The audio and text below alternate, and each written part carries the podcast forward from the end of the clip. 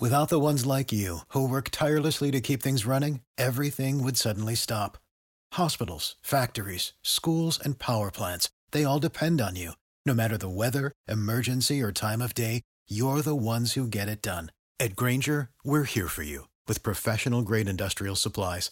Count on real time product availability and fast delivery. Call clickgranger.com or just stop by. Grainger for the ones who get it done.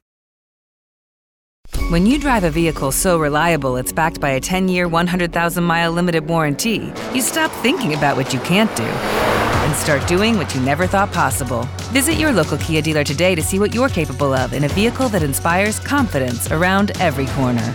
Kia, movement that inspires. Call 800 333 4KIA for details. Always drive safely. Limited inventory available. Warranties include 10 year 100,000 mile powertrain and 5 year 60,000 mile basic. Warranties are limited. See retailer for details.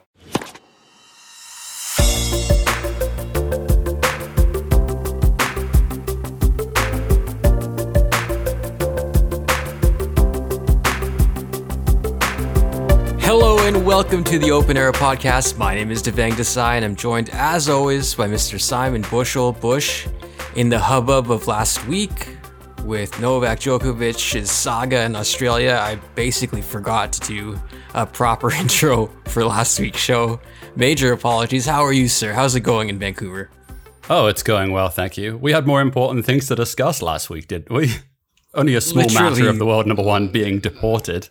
Literally seconds in, though, there was no small talk. There was no, um, how's your family doing? It was just straight into it. It felt quite curt when I listened back to it. So, to humanize us, where you can see our faces if you're watching this, and now we're trying to move past what was probably the the wildest story that we've covered in tennis, at least in a long time, if not ever, Simon. But I guess this is where we started on our Australian Open preview episode, right? Like this is closing the chapter on something quite ridiculous and now looking forward to the actual tennis and the stuff we care about.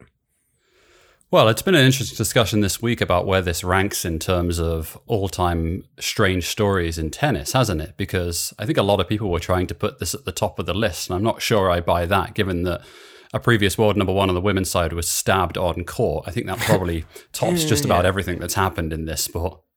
Hard to pass Monica Seles at Hamburg for sure in terms of shock factor, and and a lot of this was telegraphed. It was a slow build, I would say, and I think I'm still of the viewpoint that if Novak did not tweet or Instagram uh, his intentions to come to Australia with that exemption, this probably doesn't happen.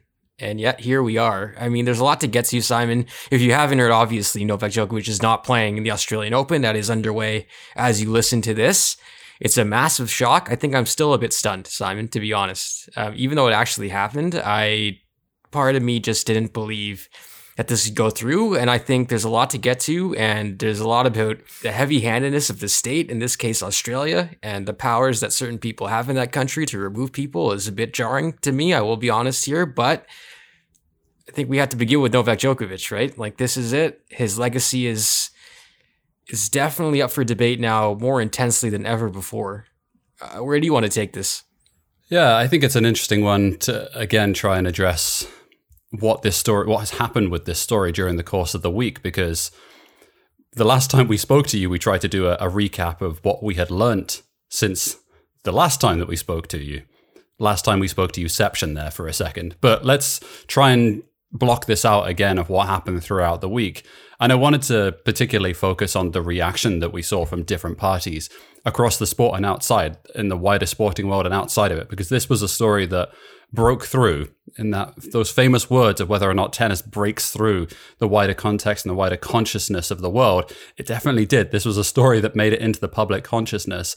So, as you mentioned, Novak Djokovic has been deported. He had his visa cancelled by the Australian state, and he put out a statement this morning. So let's go from a reaction standpoint. The man himself saying, I will take some time to rest and recuperate before making any further comments beyond this. I am extremely disappointed with the ruling to dismiss my application for judicial review of the decision to cancel my visa, which means I cannot stay in Australia and participate in the Australian Open. There was a lot of things that Novak Djokovic did during the course of the week. This was a statement at the end of it, which I think actually, from what I read across the board, everyone seemed to accept and felt that he was relatively magnanimous in how he took this. It was a hell of a lot different than the statement that came out during the course of the week, was it not? Where on posing on Instagram, he tried to address some of the accusations of quote misinformation, which actually didn't turn out to be misinformation, just turned out to be him confirming everything that everyone had previously reported up to that point. Yeah, I, I think the the misinformation Instagram post another possible unforced error from Novak um, amongst many in this in this PR battle that it became, and I think when you look at the case that the the immigration minister presented and, and the lawyers on behalf of the Australian government presented at that final appeals process, basically they went with the line that Novak is uh, a danger to the state itself, which I think when you zoom out a bit is insane a bit and wild. But if you also zoom out even a bit further and look at our current landscape and where we are and where the conversation is going, it was pretty smart, I think, of the Australian government to play that card because they used a lot of what Novak has said in the past against him. And stuff includes and it's not limited to Instagram posts like this where he's kind of shooting himself in the foot. And I think part of the process, which I found kind of unnerving as well, is like they were using uh, like openly available articles and quotes within those articles. But sometimes I don't know if the context is fully there, but it was almost as if all of the the things that we kind of chided Novak about in the past actually did come back to haunt him. Finally, we wondered if that was going to be a thing, and they did. I'm not sure how I feel about it, though, to be honest, because it does feel a bit grimy. Well, I think also we have to remember that this wasn't a direct court hearing on whether or not to cancel the the visa, like the mechanics of it. It was more to do with a uh, the legal parameters about whether or not the state had the right to enforce the law, which they did. Which that's all three judges came back and said yeah, I mean, like just do just do what you're doing. Like we, we can't stop you from doing it. That's that's how the law works in Australia. So I think that side of things, it wasn't a debate about the rights and wrongs of deporting an individual, especially Novak Djokovic in this case, because I think that's a different kettle of fish and that is a different story in its entirety. And as Ben Rothenberg keeps tweeting over and over and over again, this all could have been avoided had he just been vaccinated. Yeah. Well, I mean, the immediate fallout is that he's put number 21, Slam 21, and tennis immortality on hold for a while due to his own actions. And thanks to some co conspirators uh, in Tennis Australia and Craig Tiley specifically. I do think it is interesting, Bush, like the reaction amongst the players, especially because I think Nadal, Rafa Nadal's reaction, I think was the most telling. Perhaps he was the most forceful as well which I wasn't expecting. I think we saw Stefanos Tsitsipas kind of be like, well, I had to get the vaccine, so Novak should get it too, kind of thing, which I thought was some boyish enthusiasm, which I found a bit. Uh, a bit enlightening as well because there really was no mask on. He was just basically being like, I got the vaccine because I thought I needed to compete. And I think it kind of boils down to that. 97% of the tour on the ATP, at least, got this vaccine to play those who didn't are not there, including Tennys Sandgren. And I think that's what Rafa's Rafa's main gist of his comments, along with Andy Murray, were about. Yeah, multiple players asked a couple of times during the course of the week, right? Rafa didn't have just one statement, but he had a couple of them throughout the week since we last spoke to you. But I think the one that stood out for a lot of people is him quoted saying, I tell you one thing, it's very clear that Novak Djokovic is one of the best players in history without a doubt. But there is no one player in history that's more important than event because the player stays and then goes. The other new players are coming. No one. Roger Novak and myself, Bjorn Borg. He was amazing in his times, but tennis keeps going. The Australian Open is much more important than any player. If he's playing, finally, that's okay. If he's not playing the Australian, it will be great for the Australian Open with or without him. That's just my point of view which I think actually summarized how a lot of people felt, which is that by the end of the week, we were just sick of it as a tennis community. And this felt like a story that we just wanted to go away. And you mentioned Novak shooting himself in the foot. I think that's really where we, a lot of people boil down, not just in Australia, but in the wider tennis community, which is that this dude got special treatment over and over and over again. And we were all a bit sick of it. Truly. I mean, it wasn't all detractors, though. He had his supporters, a lot of whom I found curiously spoke out a lot louder, Simon, after he was deported, finally. Mm-hmm. Which, mm-hmm. Mm, like, Tennys Sandgren, for all of his faults, which there are thousands, I think when he said basically a lot of talk now, but I wish I was there, I would have pulled out myself. Um, these so-called supporters on the tour are pretty silent when it matters. Not a direct quote, but kind of the gist of things. He's a bit right, Simon. Like I saw John Isner and Reilly Opelka and Alizé Cornet and, and Vasek Pospisil completely misrepresenting uh, what was happening as well. Those people speaking out. It's an interesting crew of supporters. I don't I don't know what to make of them. It's an interesting crew of supporters which headed up the PTPA, right? Which were in effect yeah. the the ringleaders or the head of the table when it came to these decisions over the past two years, which is interesting to note in its dynamics on that level. But I think what we saw during the course of the week was an attempt to really offer a sense of balance in this story between what the Australian people and the public were saying, and I think what the larger mood of the sport was in its entirety. And I saw a lot of the the state press doing a, a, reasonable job in trying to find some level of balance here of saying that you know there are people that support Novak, there are people in the sport, there are people in in the public, but if you do some digging and sort of look any deeper than surface level, this is not the case. This was not a person that was supported inside of Australia at all. Any polling would suggest very widely that he was viewed very negatively and not wanting him to stay in the country. And I think that's true as well from some of the comments that we saw inside of the sport even Alexander Zverev coming out and saying that he didn't think that his best friend, in a lot of ways, Novak Djokovic should have should have been there, just given the way that it had plotted out during the course of the week. So that balance was attempted to find, but I actually think it was a little bit um, favorable to Novak in a lot of ways because this isn't how the most most people felt. And like, it's very nice that he signed a ball for Reilly Opelka when he was a youth in Cincinnati. Like, I, I don't doubt that Novak is a nice person in that regard, but this is not the issue. This does not matter right now. Um, good intentions, as Ned Flanders once said, you can't pave your way on that and expect to get by when eventually someone calls you out for something. Um, wasn't all bad. Martin Fucsovics, Bush, I thought was amazing with his comment, his quote, quote, people's health is paramount. There are rules that were outlined months ago, namely that everyone should vaccinate themselves, and Djokovic didn't. From this point of view, I don't think he had he would have the right to be here. I'm like, this is it. Um, and I I was impressed by some of the the players actually going a bit more in, in, in depth about this Bush, you know, like not having a quote cribbed on Twitter and and being able to read some transcripts and kind of see what's going on. And I I could detect and you could see a hell of a lot of frustration because no one is talking about the actual tennis at the Australian Open. And don't get me wrong, this is the number one player in the world and the best men's player in the world, but we got other things to do. And at a certain point, I think why I am just as mad at Tennis Australia and Co as I am at Novak is because this tournament will have this kind of taint over it, and it's through no fault of the other athletes. Yeah, and João Sousa adding to that as well, basically saying, I respect that he fights for what he believes and can be empathetic for what he's going through in Australia, but it's a bit selfish of him to arrive here as the only player unvaccinated. It's tough for us players to accept that.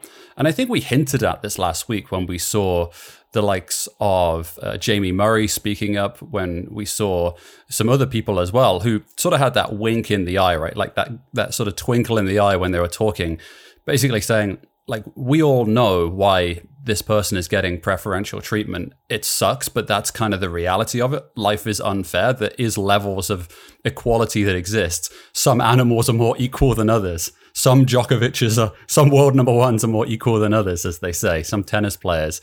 Um, one of the things I guess I'd add to this as well is that there are consequences to your actions. And I think we've been so immunized, strange choice of words, but I'll stick with it. Was it we have like been it. so immunized well against the idea that people in positions of power get held accountable for their actions. It hasn't happened a huge amount of times, certainly not in the last 20 years, probably in our lifetime, Dev. How many times can we say we've seen either a political figure or someone who holds a position of authority do some misdeeds and being held fully accountable for their actions? This is one time where it actually has happened in our lives. It's maybe not how we wanted it to happen at pitchfork level, but I think the right thing was done here, despite all of the nonsense that went with it. And I agree. I think uh, for all of my misgivings and all of the, my issues I have with how this was done, and and and in some cases the way Novak himself was treated, I think in the end this was the proper decision. They eventually got to it through a very roundabout, ham-fisted way, and you had Scott Morrison et al. and and political jackals scoring points, which I think is a, is a scourge across multiple borders. It's not just an Australia thing. But I, I got Bush to go back to your point of people not being held accountable. I got some pretty heavy Trump vibes from the Djokovic family during this as well, where this is kind of us against the world idea um, and how how well it can fester and how successful it can be. Because I think what I I noticed at least on Sunday was pretty strong backlash of Novak supporters, trolls, uh, the Australian version of Rebel Media, which I didn't know existed, which is absolutely sickening and shocking, but somehow they're out there. People uh, with that platform basically using Novak now as as a rallying point to their cause. And it's a shame that we kind of see the same thing happen over and over again. And I think that's why, as well, I was still so stunned that it actually happened because it was becoming one of those stories which eventually ends poorly for everyone. And I think even though he did get deported and I support that decision, I still think that this ended poorly for everyone, really badly. It's an mm-hmm. incredibly bad moment for the sport. Just think about those words for a second. Like us as tennis fans, the world number one has been deported. Deported, Simon. he was deported. They deported Novak Djokovic from Australia. What the a, fuck? A tournament that he's won what nine times. like, what is happening here? He might not go back. He might never go back. Like, I, I read a lot of good stuff, Bush, uh, this week. The Howard Bryant piece in, the, in ESPN I thought was f- phenomenal. And I think also gave a clearer picture, I think, as an outsider to what it looks like, I think, to be a Novak fan or be a Serbian Djokovic fan and kind of what was going through their minds. Because I think that's something that we're very interested in, in as well, Simon. And, and in, a, in a goal to to understand more people rather than shut things down and kind of open some pathways. I'm here for that conversation because I understand there's a lot that goes into it and it's not all about tennis. But I read uh, Matt's piece in the Racket. Um, we're big fans of his, but basically the idea that there were no winners here. And though I think we did get some sort of justice in the end, and Novak did leave and he's no longer there, it all feels a bit messed up. And the fact that Craig Tiley is still there and seemingly will be, I, I assume that he will resign at the end of this tournament. But what did he do? I think, along with a string of shocks, Craig Tiley, one of the most famous, powerful people in this sport, in, in a sport full of power brokers, he's one of the most powerful. He pissed it away. He absolutely pissed it away, and it was hubris. That's all it was. It was, I can get away with this. We can get him in. We can sneak him in. Forget about it. And clearly they couldn't. The ramifications for this will be felt for such a long time that I, it's hard to wrap your head around. I was thinking this morning, like, what are the ramifications for the PTPA itself in terms of the the leadership of it and its existence as an entity within the sport? Because it sure looks like at the front end of this, it's much more about the power dynamics of who gets to enforce the rules when it comes to things like vaccination, and much less to do with the idea of equality of pay for those in the lower ranks of the sport. And that may be unkind and that may be an inaccurate statement for those the, who are leading this, but you can only go on what the actions are at the moment. And you can only go on what's been put out there in terms of quotations and, and what we've seen so far, because it sure as hell looks like that this looks more like a power grab than it does actual actually looking out for the players' well-being and their best interests. And I really hope I'm wrong about that. Me too. Me too. I mean, I, I, I would hope the ramifications are that people stop stop messing around with this kind of stuff. I, I, I truly wonder what's going to happen for the rest of the season for Novak, especially. Like, will he just call it till Clay? Will he go and play in Europe? Can he travel anywhere? Like, will he be able to get into other tur- tournaments? I don't think so. It's absolutely crazy that we're at this point right now. Um, but we are. Can we just wrap up this segment by saying that there are parallels to other stories that have happened throughout tennis? And this was pointed, I think, by a particularly viral tweet by Francis Maxwell during the course of the week, basically saying that if Naomi Osaka or Serena Williams acted in the way that Novak Djokovic has acted, the there would be a huge sharpening of knives. They hung Osaka out to dry because she missed a couple of presses. Meanwhile, on Djokovic, it's absolute crickets. I think it's impossible when you see these things presented in front of you. The speed, the solidity, and the force that those four Grand Slams unified to try and crush someone like Naomi Osaka, and the absolute, complete, and utter lack of spine that came when uh, there could have been a strong pushback against a story like this. It's very telling. It's very, very telling, Dev. This, this, as the kids say, Bush is a mask off moment for a lot of people. We learned a lot about what matters to people, what their intentions are, what they consider important, whether it be the ATP, whether it be the PTPA, whether it be Vasek Pospisil liking a tweet that's calling out Rafa Nadal for selling out a fellow player. I'm like, this is the head of the union that represents everyone. What's happening? What are we doing, guys? It's upsetting. It is. Uh, and I think it goes back to that conversation about what is considered to be balanced, right? What is considered to be balanced in terms of two sides of an argument is that I think there are people inside of the union or the fledgling, burgeoning, you know, whatever you want to call it, initial stages of the union who would say that it is my right to not be vaccinated. And then you look at the top 100 and you see three players. those three players are not a representation of the of the player body. You you can't say that like you know, it's my right to not be vaccinated, and therefore everyone else should go along with it. That's not how democracy works, and that's not how unions work. Like you get a vote, you you get a voice, right? You get one voice. You, your voice is not any bigger than anyone else's, and I think a lot of people who are involved in this really did not figure that out. They did not. We'll leave it there. I'm sure this story will not go away in the future, and it will be around us as this season progresses. But thankfully, we have the first Grand Slam of the season underway. So when we return on part two, it's the return of Four Futures, some zany predictions from Bush and myself. Catch it after the break.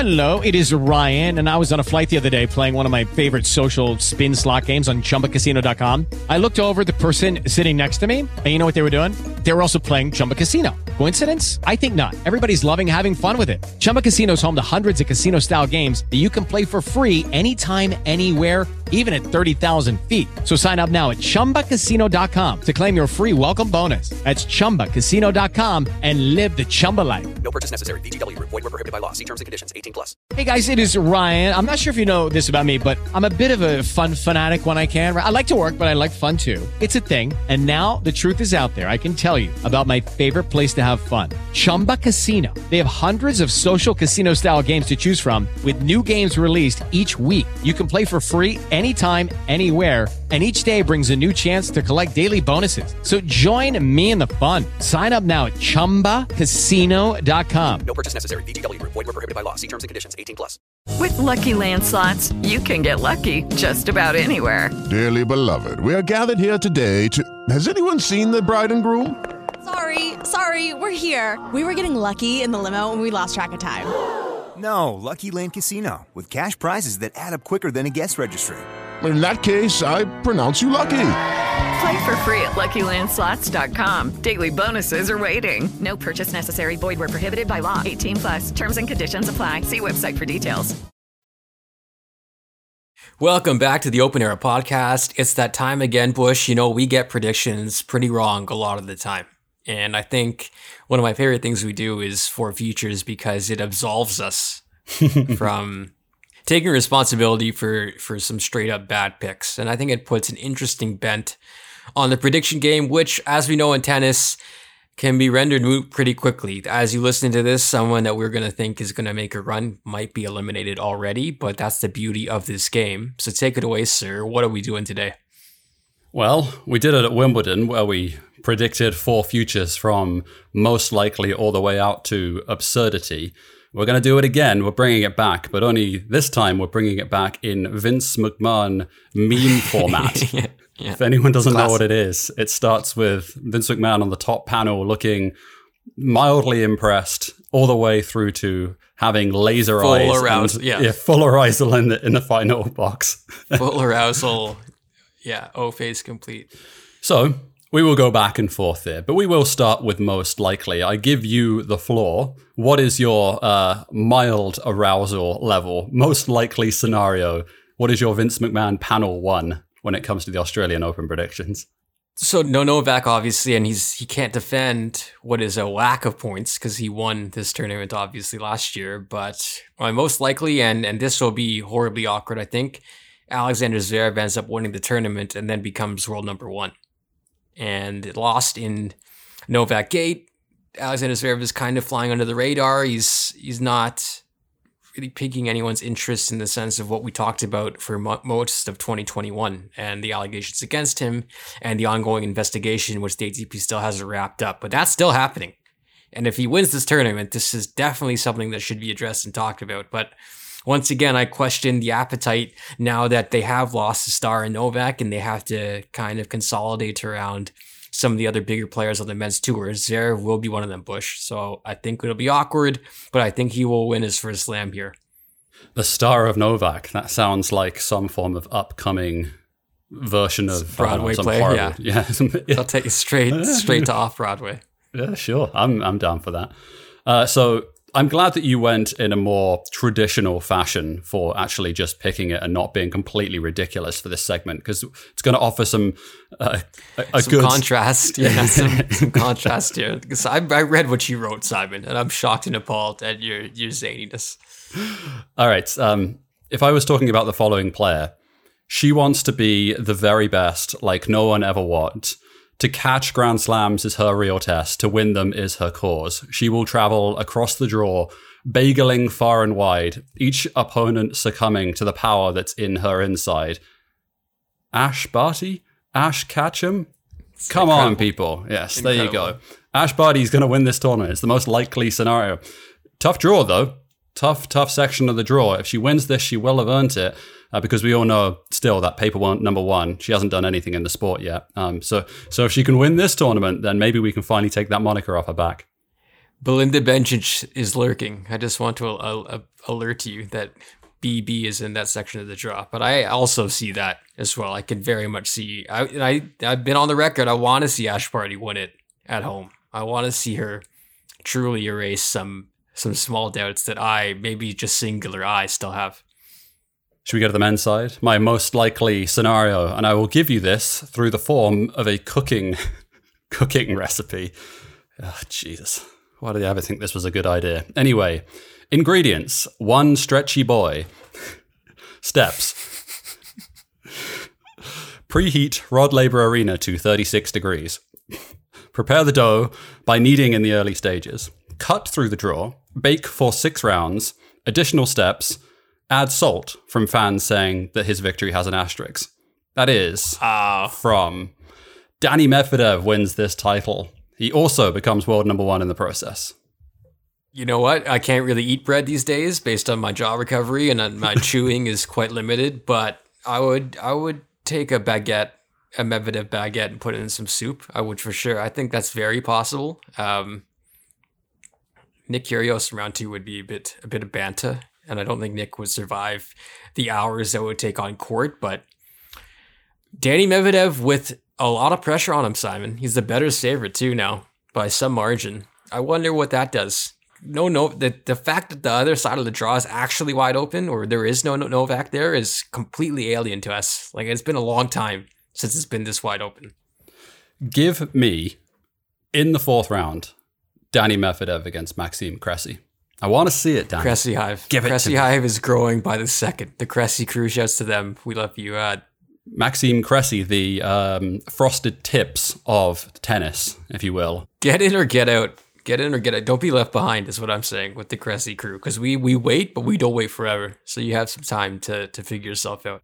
I guess you could technically say, Dev, while we're on this subject, that the section that Medvedev is in is the all meme section of the male tennis draw. Um, just given the quantity of people that seem to have a, a very strange following, strange in a good way following, I would say.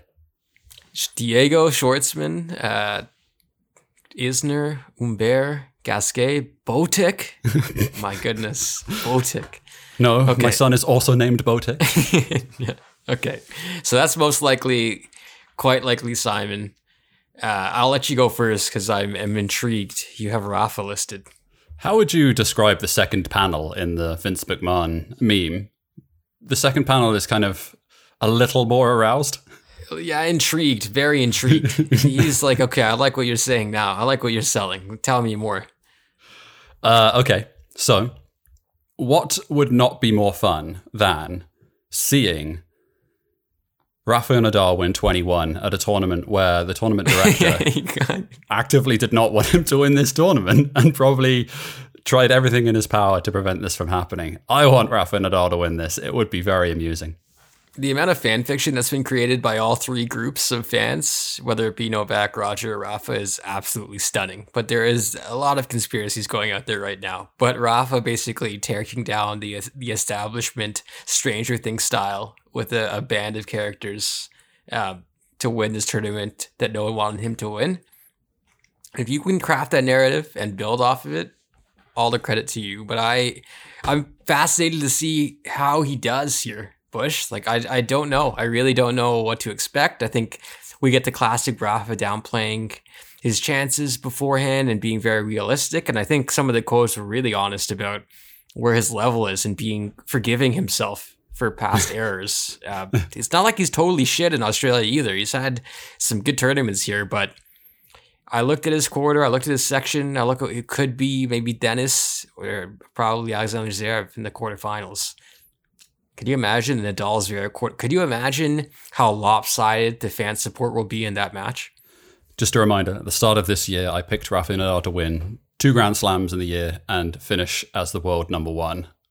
I think he might get it done here. I really do. It, it's a tough draw, though, isn't it, man? Like to get through that, given the the army of uh, counter punchers that are currently in there, it's going to be very difficult for him to make it through. But you never know. That's why it is the second panel of the Vince McMahon meme because it's pretty interesting. He's got someone as well in his in his section that we'll mention a bit later for reasons why it might be tough for Rafa. Okay, mine is this is uh, you'll be surprised why I picked this Simon because you know Vince is really intrigued, right? So I it's like why would you pick this? It's pretty standard, but I'm saying the winner on the women's side will come from the top 15 seats. That's my pick, but within that group, which features a lot of great players, a lot of players that desperately need to defend points as well. I think Naomi Osaka is defending a lot of points in the live rankings. She's in a bit of trouble, so there's a lot of pressure on her. I think she has been the most common pick of most, and how can you deny her success here? But it says that Ons Jabeur will win the Australian Open as the ninth seed. I like what she's done in the tournament lead up. Saw her play Petra Kvitova in Sydney, which was a fantastic match, but you kind of got the full on Jabeur experience. It sounds like she wants to add an ex pro to her team. I wonder if that's something she'll miss at this tournament, but I'm going to pick Ons to win, Simon. Woof. Woof. We still have two more sections to go. How much more? It gets uh, zanier. It gets zanier, man. It gets way zanier. Don't get don't get it twisted. there's one section of this of this particular segment that we're doing that I try to keep the most like legitimate. I think Badosa Kontaveit actually going to form, being in the final of this tournament. How often do we get things going to form in the women's side of the draw? But Yeah. if you look at it and look at the years that they had at the back end, and especially at the back end of last year of how they played and how they've opened up this year as well, hard to not pick these two women to go really deep in this tournament. I'd love to see a final between the two of them. But as we all know, it makes the quite likely section because it never goes to form in the women's draw, certainly not in the last five years. So if it happens, I think we'll be a bit surprised. And Nick Kontaveit's also somehow not verified on Twitter. You have like some random jabos getting the blue check mark, but Anett Kontaveit does not have it. Get it together, Twitter. What does she have to do to get verified? Are you sure that it's Anett Kontaveit? Are you sure? I believe it is. I think 'cause she posted a hilarious message, very self-deprecating. About one a picture from her loss where she's looking kind of sad, and she's like, "I'm just gonna post this every time I lose." Now I'm like, "Yeah, yes, Queen, get verified." I love that pick. Paula Badosa also excellent form. She won that tournament in Sydney, I believe. Um, hard to hard to bet against that, and I think that'd be a phenomenal match too. We are getting further down the meme comic. Vince McMahon has his mouth open. He is leaning back in the office chair. This is what I would categorize as pretty damn surprising, Dev. Pretty damn surprising. What do you have in this segment? You, you might you might shout at me. You might hate me for this pick, Simon.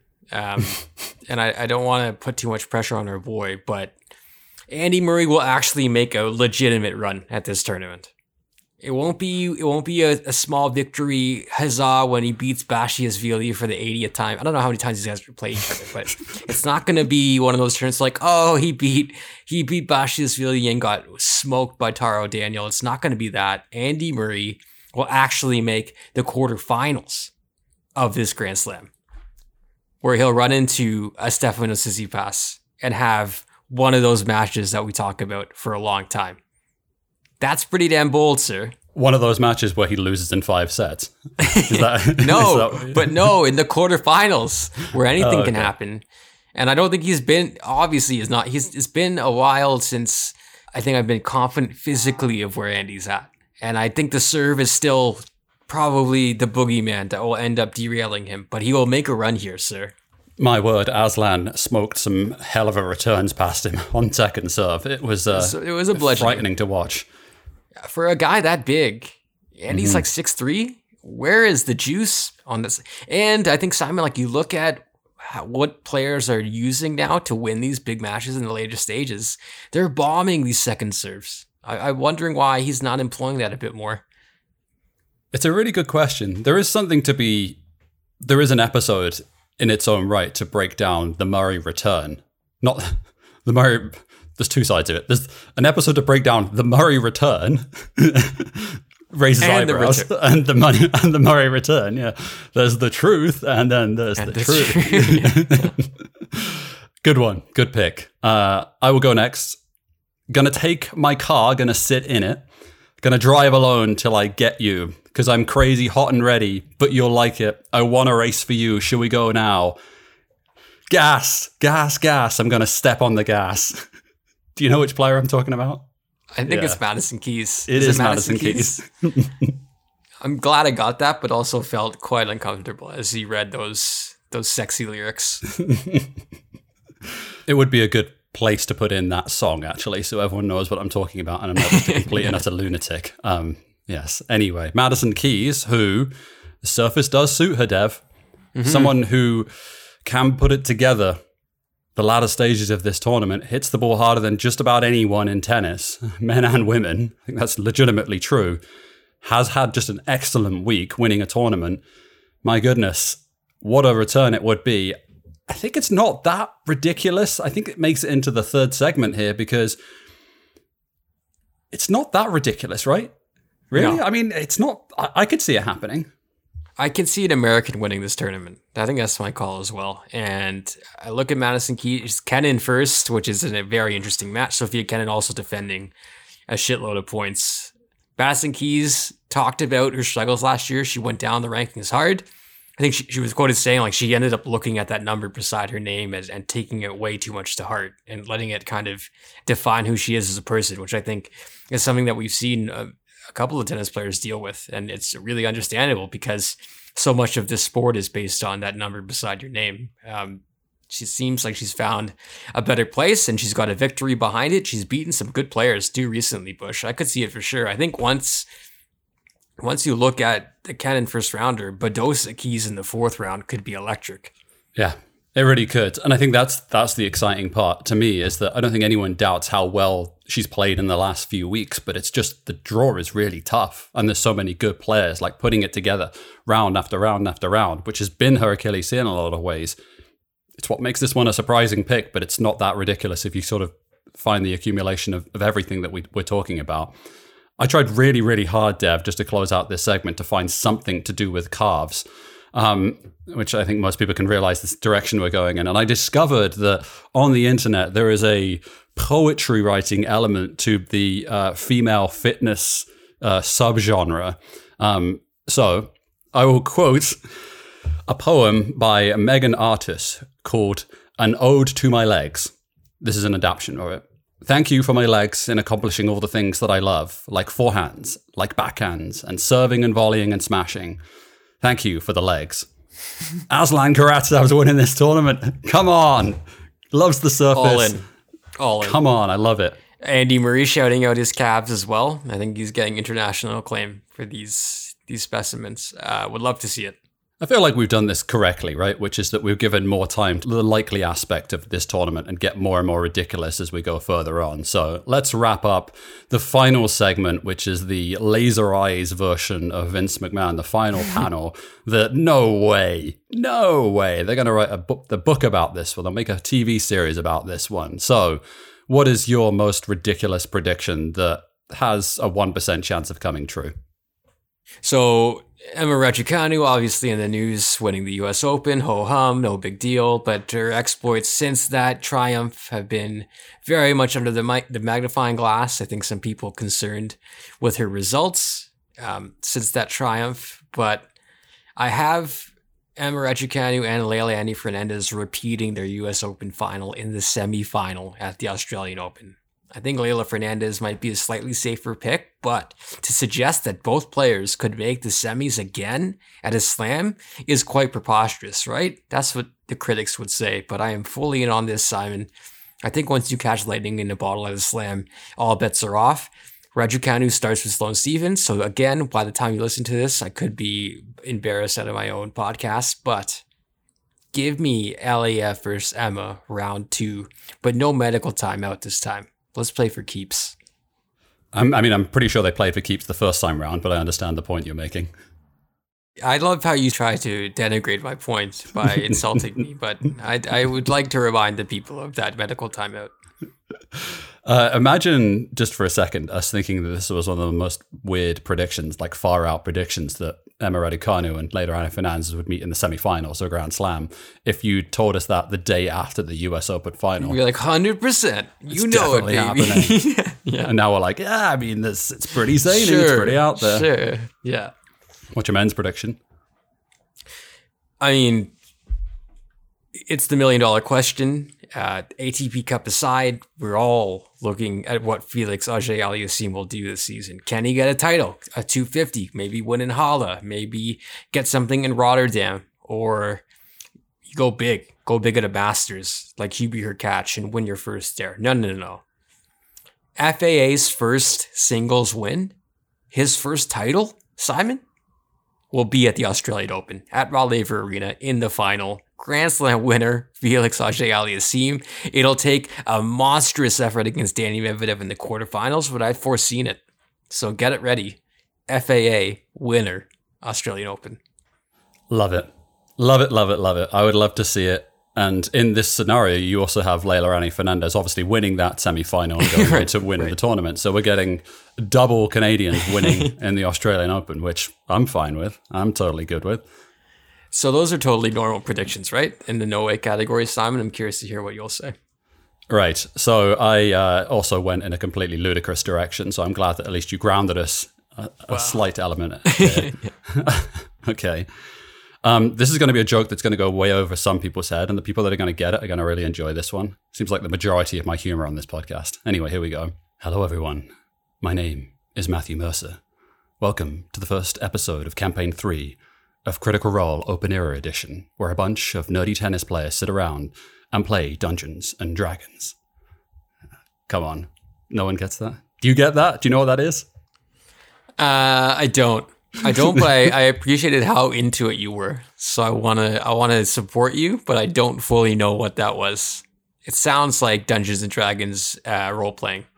It is, yeah. And I came out of this thinking, what could be the most ridiculous version of a D&D game involving tennis players? And I thought maybe there's a possibility that Novak Djokovic changes his name to Spartacus, tries to get through the border, kicks out the lucky loser who takes his position in round one, and then wins the tournament. Not Caruso. Not Salvatore Caruso. Uh, wow. Okay.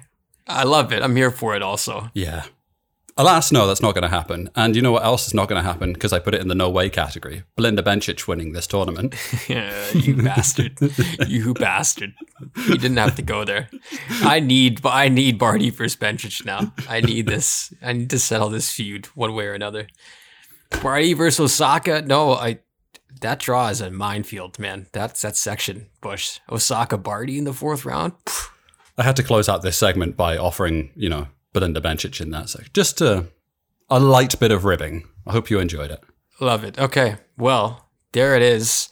The return of Four Futures. Will some of these come true? I bet you. I bet you a couple of them do.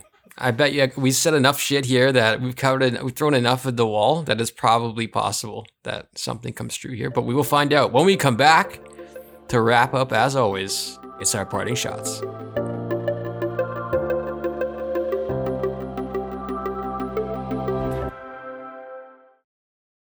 Hey, guys, it is Ryan. I'm not sure if you know this about me, but I'm a bit of a fun fanatic when I can. I like to work, but I like fun too. It's a thing. And now the truth is out there. I can tell you about my favorite place to have fun Chumba Casino. They have hundreds of social casino style games to choose from, with new games released each week. You can play for free anytime, anywhere. And each day brings a new chance to collect daily bonuses. So join me in the fun. Sign up now at chumbacasino.com. No purchase necessary. VGW Group. Void were prohibited by law. See terms and conditions. 18 plus. Judy was boring. Hello. Then Judy discovered ChumbaCasino.com. It's my little escape. Now Judy's the life of the party. Oh, baby, Mama's bringing home the bacon. Whoa, take it easy, Judy. The Chumba life is for everybody. So go to ChumbaCasino.com and play over 100 casino-style games. Join today and play for free for your chance to redeem some serious prizes. ChumbaCasino.com. No purchase necessary. Void were prohibited by law. 18 plus terms and conditions apply. See website for details. Welcome back to the Open Era Podcast. It's time again for parting shots as we close another episode. Simon, a lot of stuff to get to today. Um, I'll let you kick it off. Well, actually, tennis happened, right? Real tennis Wow. TM, as Dev says. It did actually happen during the course of this week. And how could we not lead the show? It must have been pretty damn big news if we didn't lead an episode with Aslan Karatsev against Andy Murray in a final of an event in 2022. The all meme team in the final. It was incredible to watch. Actually, a great tournament for both players for differing reasons. To see Murray get back to that stage is obviously incredible. And just given the years that he's had to get back, it was a huge moment. For Karatsev, new threads, new gear, looked great on court, um, had the support of tennis Twitter, obviously, and he played really, really bloody Yeah. well. He looked really, really good. If you like watching someone pummel the ball and hit a heavy ball, boy oh boy, Aslan Karatsev is your cup of tea. Did we call hydrogen? I think we called hydrogen in the end, I right? we, that was I a we did, possibility. yeah. Mhm. I think you're right. Shouts to shouts to Pog, who's been chronicling the move and the will he or won't he saga. But I think in the end, Hydrogen is doing some interesting stuff. It's no longer um, a, a metallic skull and a black shirt. They're they're trying some some cool shit. So love that. It was a tough tough final for rooting interests. I mean, you have Andy Murray back in the final after almost five years. I believe 2017 was the last time he was in finals, so it's been a while. Uh, and against a guy who found his his form in Australia and kind of surfaced on the tennis map in Aslan Karatsev. That serve though, Bush, once again, bit concerned, even though I just said Andy might make a run at this tournament in Australia.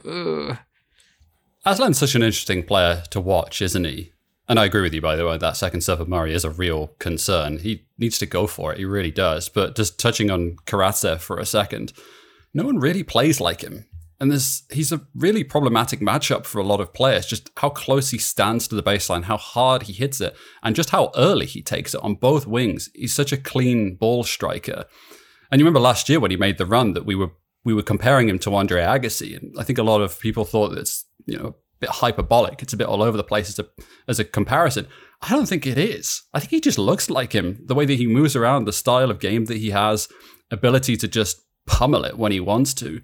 He's going to be a really difficult out for any player playing against him on that surface. A quick hard court that he can take the ball early and just end points quickly in the hot weather. I don't know, man. Like, there's a reason that he made the semi final last year. It wasn't luck.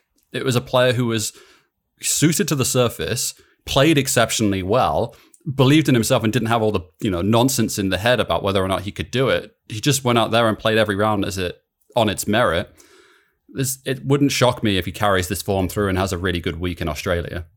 Hundred percent. Uh, the other men's winner, a wonderful story as well. Thanasi Kokkinakis, uh, one of the Australians who were primed for really big things, who was dealt an awful hand in terms of injuries, uh, all really long road back, playing at home in Adelaide, winning the tournament, playing a phenomenal semi against Marin Cilic, an amazing third set tiebreaker, great atmosphere in their crowd as well, and then beating Rinderknech in three sets. Bush, love the message he posted. Uh, Roger Federer reaching out to him to congratulate him after that win. Uh, they go way back, right? I think in Indian Wells a long time ago. Right. They were palling around and he's practiced with Roger a few times, but talking about a guy who was on the tip of everyone's tongue, and the hot guy, the wearing the cool earring, bringing the George Michael look back.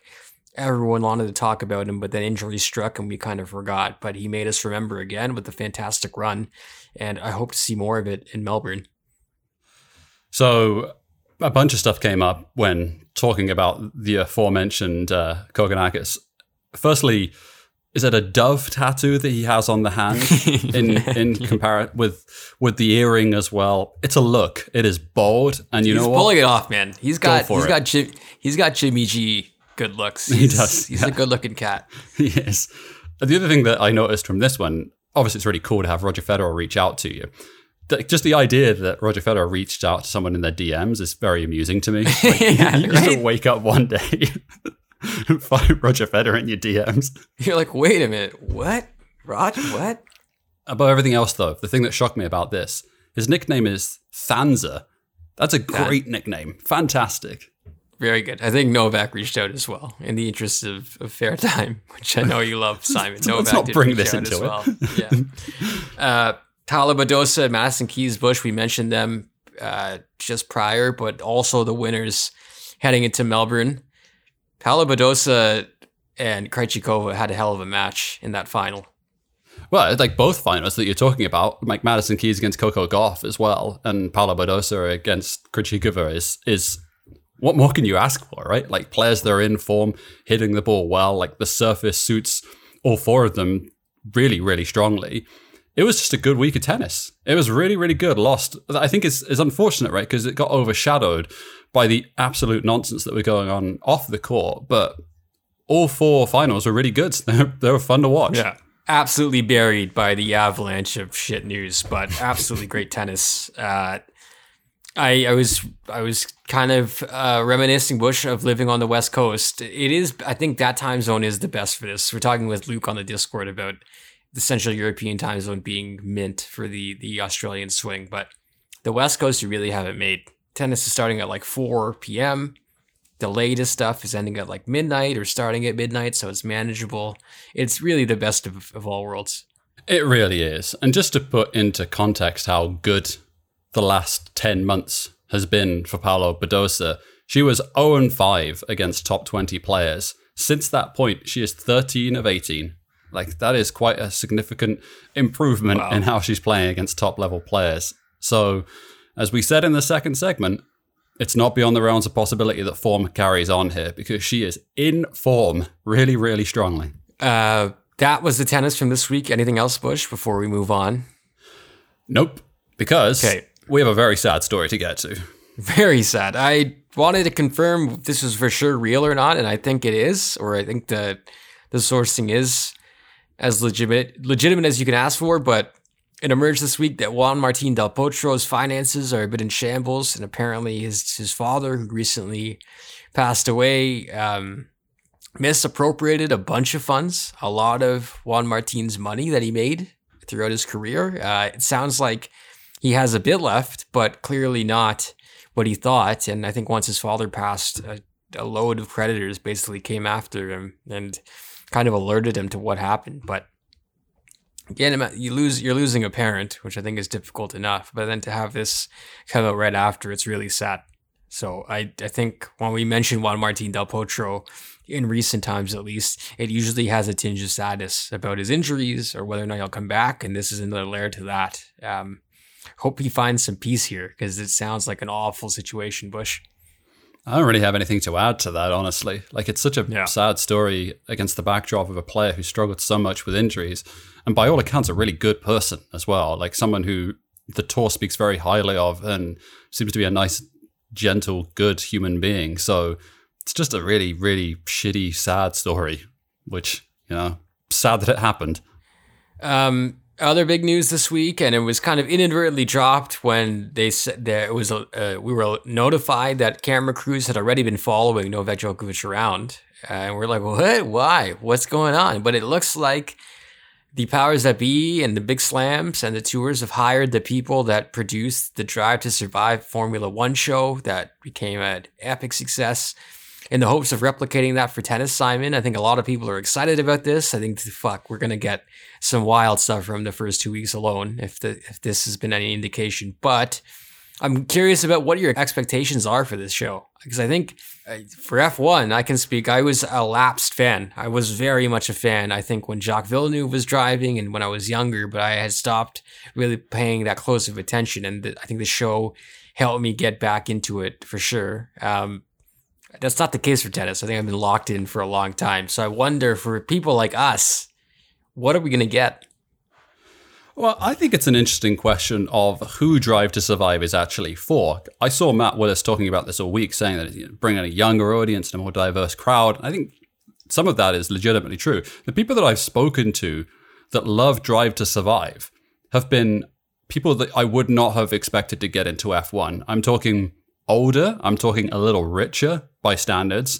And I think that's kind of the same group of people that are going to get dragged into this as well. People who have time to sit around and watch a show about personalities playing sport because I'm continually amazed by the kind of people that enjoy Drive to Survive. It just shocks me when right. you're just in a random conversation with someone. Do you mean like non-sports fans?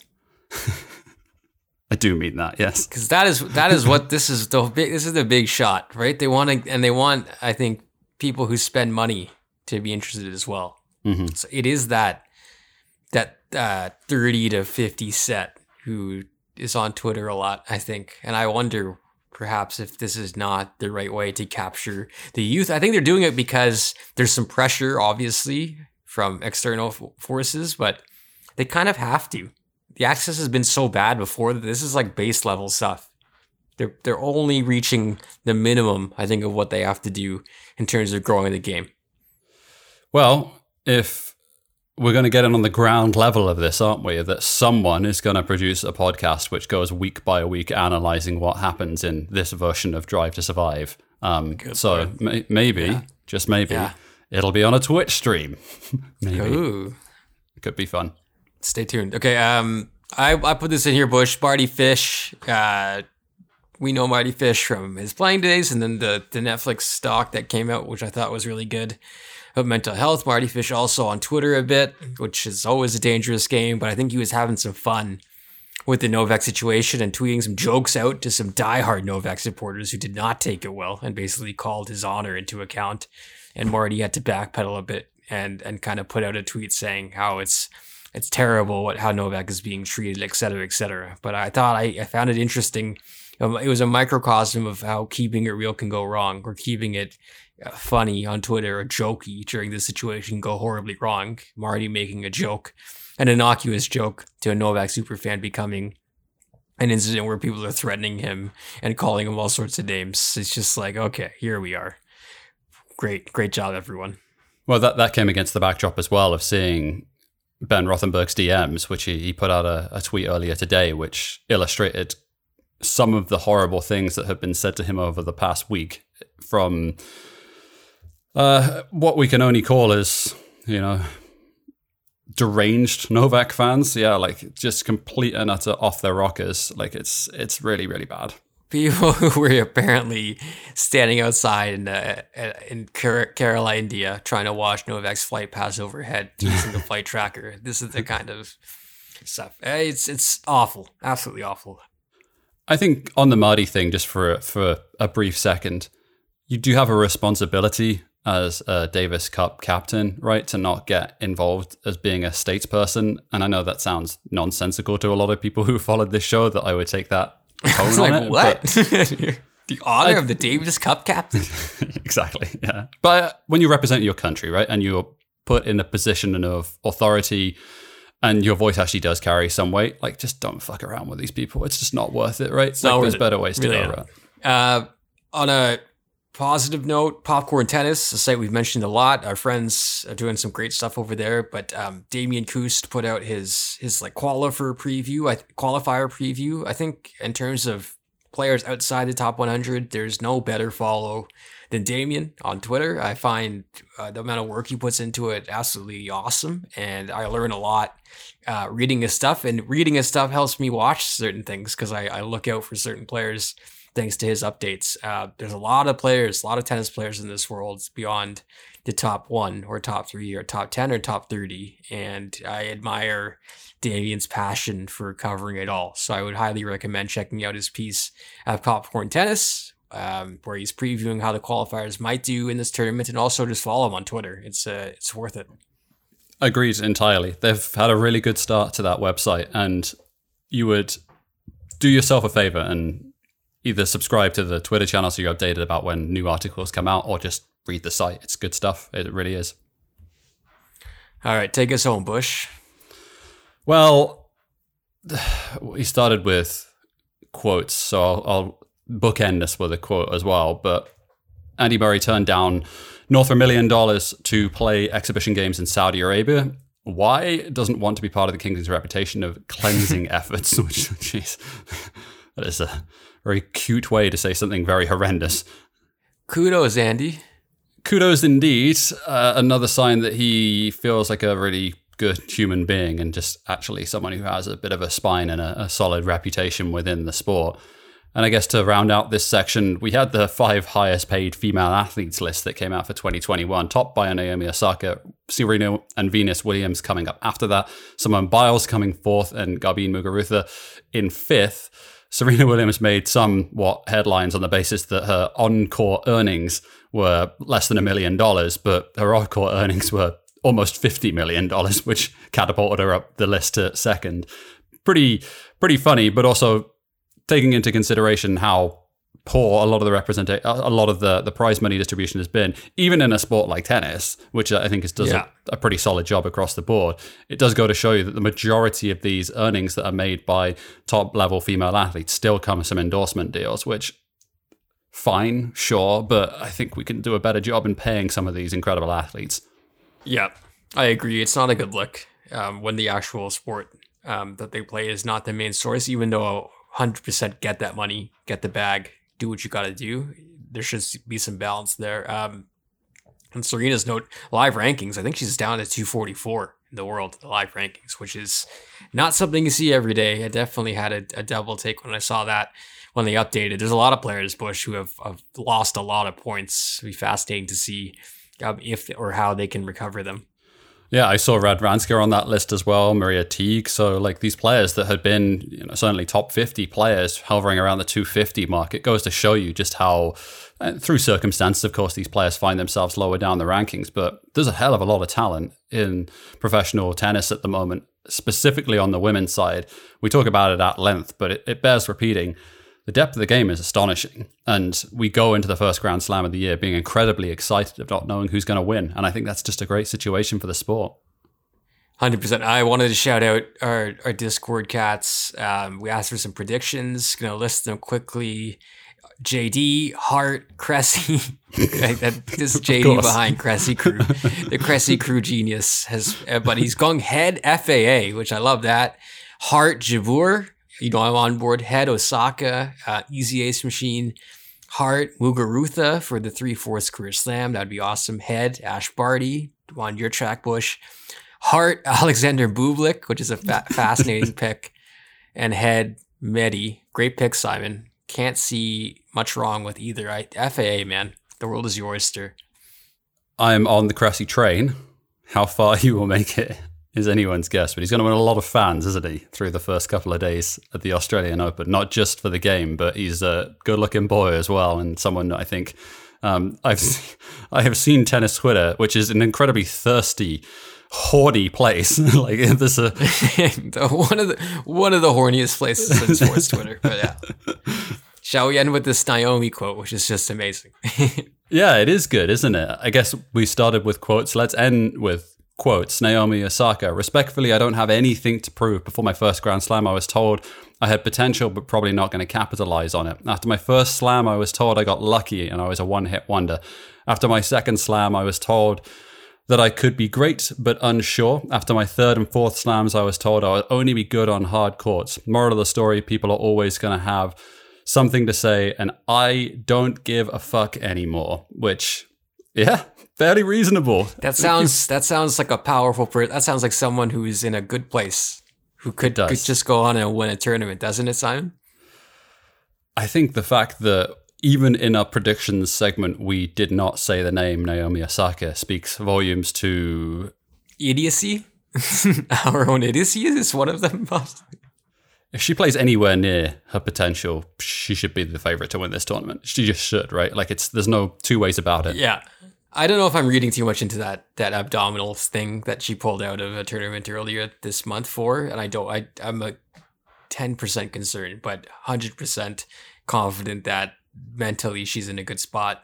Uh, this fu attitude, not it's not even that. I think it's just she's on her own terms now. She's playing on her own terms, and I think that's all you can ask for. So do I. I'm excited to see what she does. She's lifting that trophy at the end of the next two weeks when we're talking to you, does not shock me at all. And I think it's a really good position for the sport to be in. It's just cool in general, right? When you have someone getting to five, six, seven slams, it's like, ooh, that's that's starting to get historic, isn't it? You're starting to get into some really upper echelons of the game because we haven't seen it in a while when someone's just, you know, accumulating we've been so used to the one slam or two slams, right? And then when you start to get a little higher in that, you're starting to get those uh, excited feelings again that you're watching history. Well said, sir. All right. Time for two challenges remaining. There is time for two challenges remaining. I will go first because I have absolutely no idea what yours is. Um, I, I, and I'm curious to find out. I went to go and see The Matrix Resurrections in Whoa. the cinema. I went into the cinema as well, which was a, a, difficult and strange experience. Jesus, can you even do that? We can't even do that in Ontario, sir. Uh, yeah, potentially things to be said about that. In all fairness, the, there was basically no one in the cinema when I was there. There was about four people in the whole thing, which again may speak to the fact that the, the movie is not particularly strong or did not have the pull that it previously did. Uh, but I would go and see it. It was fine. I was I was left feeling much better about it than I thought I was going to feel coming out of it because when you're going into a reboot or the fourth in a series, it's very very difficult, and we have not seen a good a good fourth in a while. This is not a good fourth, but it's more than adequate, and I think it, it sparks some interesting discussion online about the message of it and where what has changed in society since the first Matrix was released 20 years ago, 20 years ago, more than that, 23 years ago, 1999. 1999, yeah, yeah 99. So over 20 years ago. Uh, Keanu Reeves and Carrie-Anne Moss, Moss look absolutely incredible for their age, like just really, really, really good for their age. And it doesn't come with a strong recommendation, but it also is the kind of film that it's a really good discussion starter about what things have changed in society since 99. So I would recommend it on that capacity. I've heard so many wildly different takes on this movie that I need to I need to watch it. I, I don't think I was a super fan, but I was totally down with The Matrix when it came out, and I watched the sequels or the, up to the third one. So I was very curious to see what this would be like, and I've heard such completely all over the place reviews that I need to see it for myself. But I will watch it, sir. Good stuff. What is your final challenge for the week? Uh, I started reading a book. Uh, it was gifted to me over the holidays. Shouts to John T for the the lovely gift. But it's called Beyond a Boundary uh, by C.L.R. James, Trinidadian Marxist and intellectual. Uh, it's a memoir on cricket and its role in both English life and West Indies life. And I'm just starting it, but it's it's something that I, is so hilariously up my alley that I I truly love it. Um, it's a bit of a history as well of of colonialism and and the role that cricket has played. But I'm, I'm very early stages into the book, but um, I can tell it's going to be one of those that I have a hard time putting down. And I I didn't really read that much during my my job recovery because I was just glued to screens and watching anything. But uh, it feels good to to read again, and I am excited to finish this a Trinidadian Marxist talking about the history of colonialism through the vehicle of cricket. sounds right up my alley as well. I could be uh, convinced to read that. I was going to say, I will give this to you, sir. This is, if there is a book for Simon Bushell, this is it. That sounds fantastic. Good stuff. Good show. There are lots of stuff to happen this week. And I guess to round this all out, Dev, let's go and watch some tennis. Like, I'm super let's, stoked yeah. to get into the Australian Open. Like, there's an hour to go until we start watching it here on the West Coast And I'm really genuinely excited. I really am for the first slam of the year. It's called the Happy Slam. I think I think I can say safely, Dev, that it's both of our favorite slams to watch as Yeah. spectators. And I'm really genuinely, really stoked to watch it. I, I mentioned how grimy this has felt and how not good it's felt, but I think there has been also a weight being lifted in the sense that we can just get to the stuff on court and watch the sport that we love and watch it at all hours of the day if you're in North America, which I think is one of my favorite parts as well. So we hope you enjoy it. We hope you enjoy uh, following us on Twitter as well during the tournament at Open Era Pod, where we'll, we'll be tweeting a lot and, and sharing just wonderful memes as we do. Um, we're on patreon.com as well, forward slash open era. Uh, join us there, get the show early on Sundays, get it ad free. And I think the best part of all, join us on the Discord. It's a great community, a great place where we're talking tennis all the time and, and growing, which is, is super cool. And we're thankful for that. Uh, for producer Greg on the ones and twos, many thanks to him. And for Simon, thank you as always for listening to Open Era. We'll talk to you next week.